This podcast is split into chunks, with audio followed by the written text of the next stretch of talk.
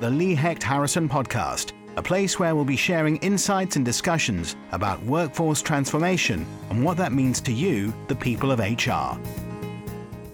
The way in which chief executives and senior leaders are having to operate is changing. According to a study by PwC, UK CEOs are spending on average 4.8 years in their role. Back in 2010, it was closer to 8.3 years. This is a new low as we have dropped below the global average of five years. It shows CEOs do not have long to make their mark and are moving in and out of roles much more rapidly. Today, we're here to discuss why it is vital, now more than ever before, to have an exit strategy for CEOs and senior leaders. I'm delighted to be joined by our CEO of UK and Ireland, JC Townend. Thank you for coming. Thanks, Greg. It's great to be here. Do these statistics surprise you? Why, why do you think the tenure of senior leaders is reducing in the UK? Yeah, well, I think it's a trend across all employment levels.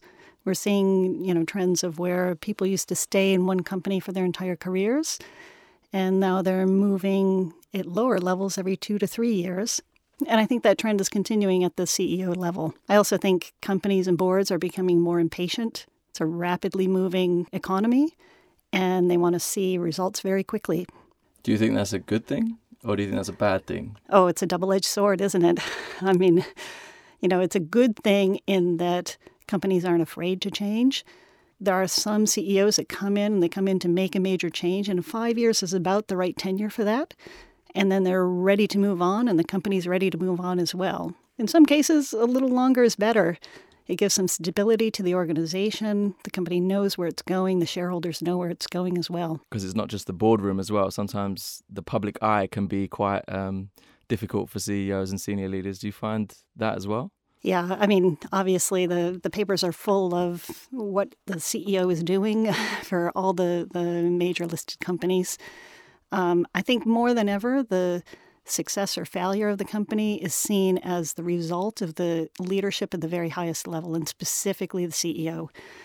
As executive pay goes up, there's even more scrutiny on um, our CEOs really earning their keep.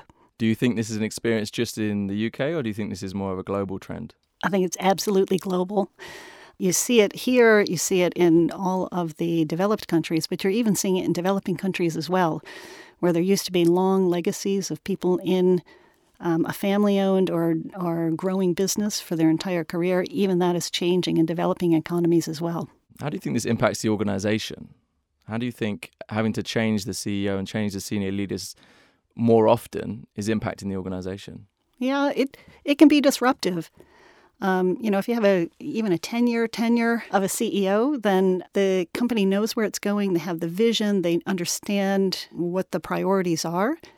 Every five years is a much more rapid change. A CEO comes in quickly. They want to make their set their vision quickly and set the priorities for the company. They want to move that forward, and then they want to move on. Um, and so that can be really hard to keep up with for the executive leadership teams, as well as the, the whole company underneath them. And do you think this is a, is a good thing for the senior leader, or do you think that actually it creates quite a, an unnerving factor, or do you think that's actually five years is a good amount for them to have an impact on the organization? Yeah, it depends. I mean, the short termism can be difficult for, for stocks because it means, um, you know, if you think 30 years ago, if a CEO was going to be in post for a long term, 20, 30 years, they had the long term vision in mind sometimes when CEOs are now focused on short termism, it means that they're trying to make an impact quickly. Because of that, they're not really taking the, the long term investments that the business might need. I mean, it varies by industry. So if you're in like a, an energy or utility industry where investments are 30, 50 years, you need that long termism anyway. But as the economy moves more into IT and rapidly evolving technologies, that short termism isn't necessarily out of line with what the company needs. So you say the short termism is actually quite a reflection of the sector or industry that the senior leaders are in. Yes, absolutely. Although I have to admit, I was just in a speech with Dame Inga Beale uh, the other day, who, as you probably know, was CEO of Lloyd's of London for just about five years before she left this autumn. She was brought in to rapidly transform what was known as a probably one of the most traditional, old fashioned, in a good way, industries in the UK. And so perhaps that kind of rapid transition was based on trying to make a rapid transition in a very traditional company. Because there's a, there's a number of different reasons that senior leaders or, or CEOs have the five year tenure or six years or four years. Mean, it was also mentioned in the research that succession planning for CEOs exiting the business only happened 9% of the time. Does that stat surprise you? Yes, it does, actually. I mean, most. Um, uh, you know, most listed businesses nowadays require a formal succession planning process. Um, most boards are requiring it, and shareholders especially. So when I look at the statistic, I wonder what it means. I wonder if it means um, there was no succession plan in place, or it wasn't a kind of timed, steady succession over multiple years, but more of a, a rapid succession going to a plan that had been in place as a contingency plan. Yeah, so I, I, guess in this scenario, there might have been a case where it was a rapid decision or more of a slower decision, but they just didn't have the plan in place where mm-hmm. they were thinking about how to prepare for someone, a senior leader exiting the business.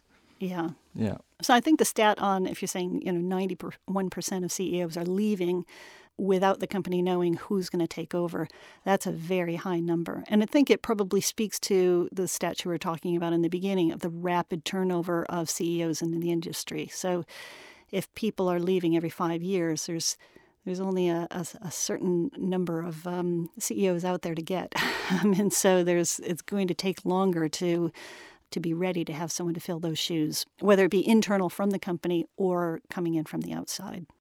So, what would you advise the HR community for those senior leaders and senior executives leaving the business, either on their own terms or a decision by the organization? Yeah, I think it's important, regardless of the the reason for the transition, that the company, specifically the HR director, but the company is ready with a, a transition plan for transitioning the CEO out as well as the new CEO coming in. And that successful exit is just as important to the future success of the company as the new leader coming in. And so, what makes a leadership transition different to non leadership ones, so regular outplacement? a leadership transition is much more much more visible within the company to the stakeholders employees within the company but also to the shareholders the markets the clients so everyone is going to know what's happening to that leader and they're going to be focused on that leader with a lot of attention you know the media and, and shareholders will be watching and employees will be watching inside as well you can't get away with doing that poorly no no and are there particular needs for the leader going through the process, and not just the organizational side, but the leader? What, what's the difference between um, them going through transition to anyone else going through a transition? A lot of companies offer uh, redundancy packages for their rank and file employees, which help them kind of land safely into their next role. And that's typically part of the severance package. At the leadership, CEO, very senior levels in the company, there's a much different need because it, you wouldn't be giving them a typical career transition package where they learn how to use LinkedIn or create a CV or do an interview. What you're doing with those very, very senior leaders is helping them find their next role in the marketplace. And so it comes back to what we were talking about earlier with, uh, um, you know, it's a company is looking for a very particular set of skills at a very narrow window of time in the marketplace.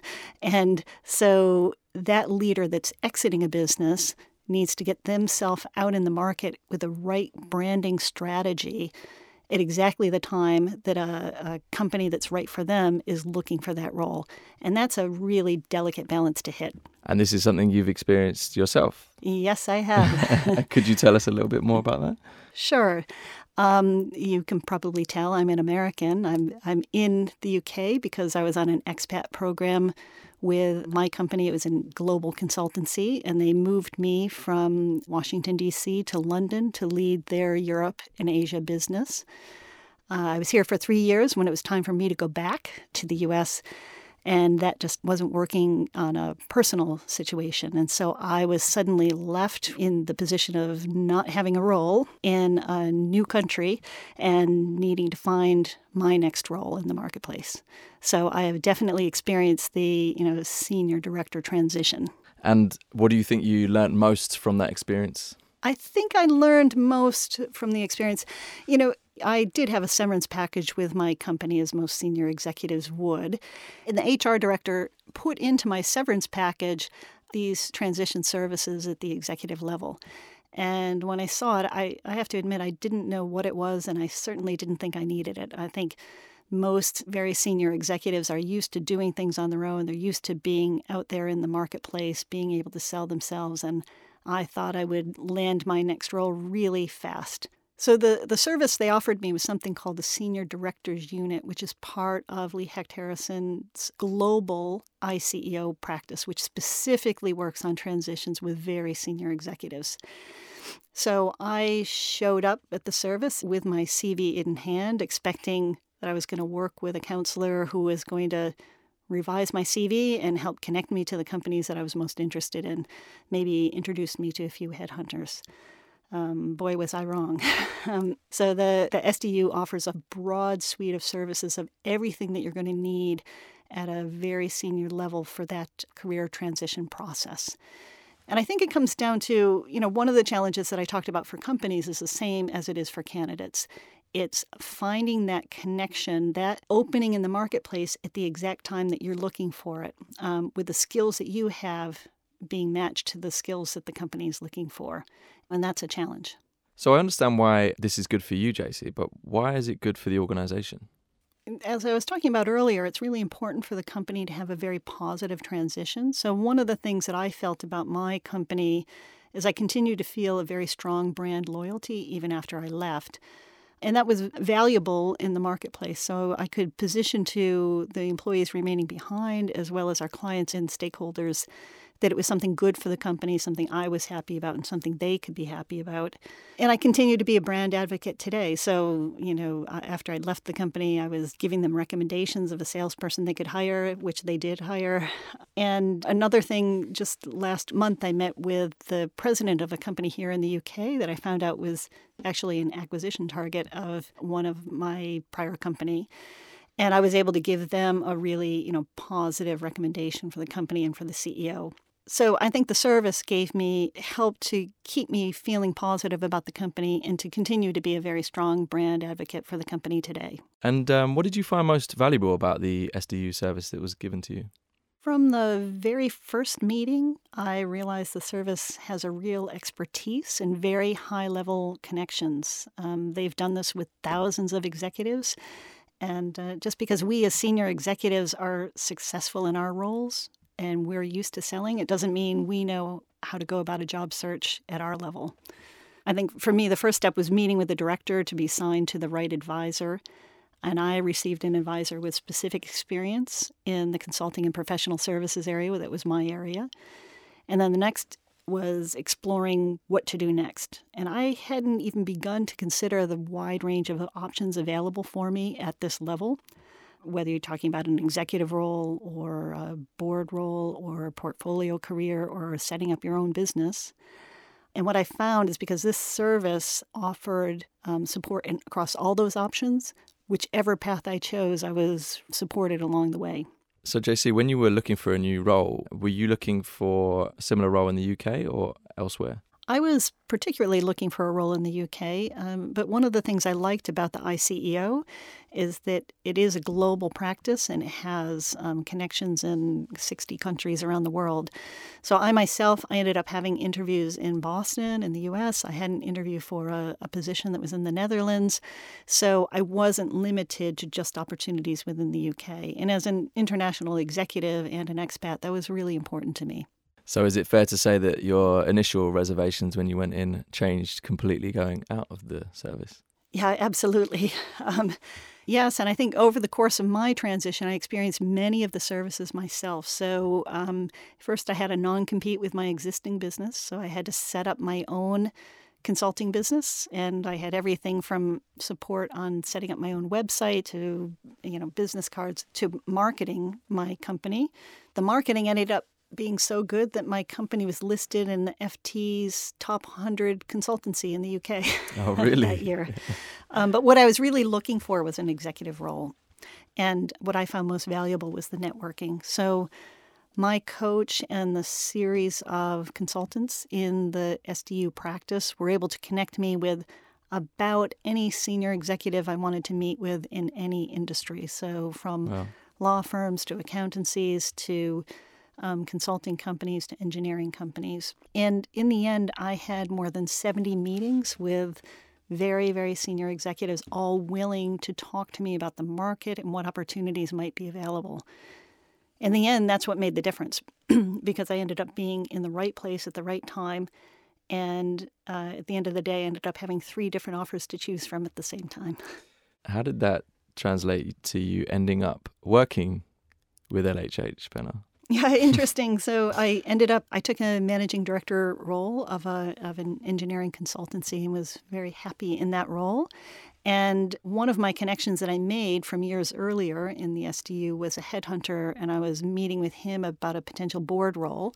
And he happened to mention that the CEO role was open here at LHH Penna and I loved the company and jumped at the chance. Okay, great. Any final thoughts that you want to give? Advice to organizations who are going through changes with their senior leaders a lot and and changing their CEOs or the candidates themselves? Yeah, I would recommend that if you are transitioning out senior executive that you don't try to do it on your own. It doesn't make any sense. I think you'd use a professional service that will link you to the right recruiting agencies that will help develop your personal brand, that will connect you specifically into companies and, more importantly, other senior executives up to the CEO level that have been in transition before that can give you the right kind of coaching through the process. Okay, great. Thank you very much for your time, JC, and thanks for sharing your story. Thanks, Greg. Thanks for listening to the Lee Hecht Harrison podcast. If you want to find out more about what we do, visit our website at www.lhh.com. Produced by the Podcast Company.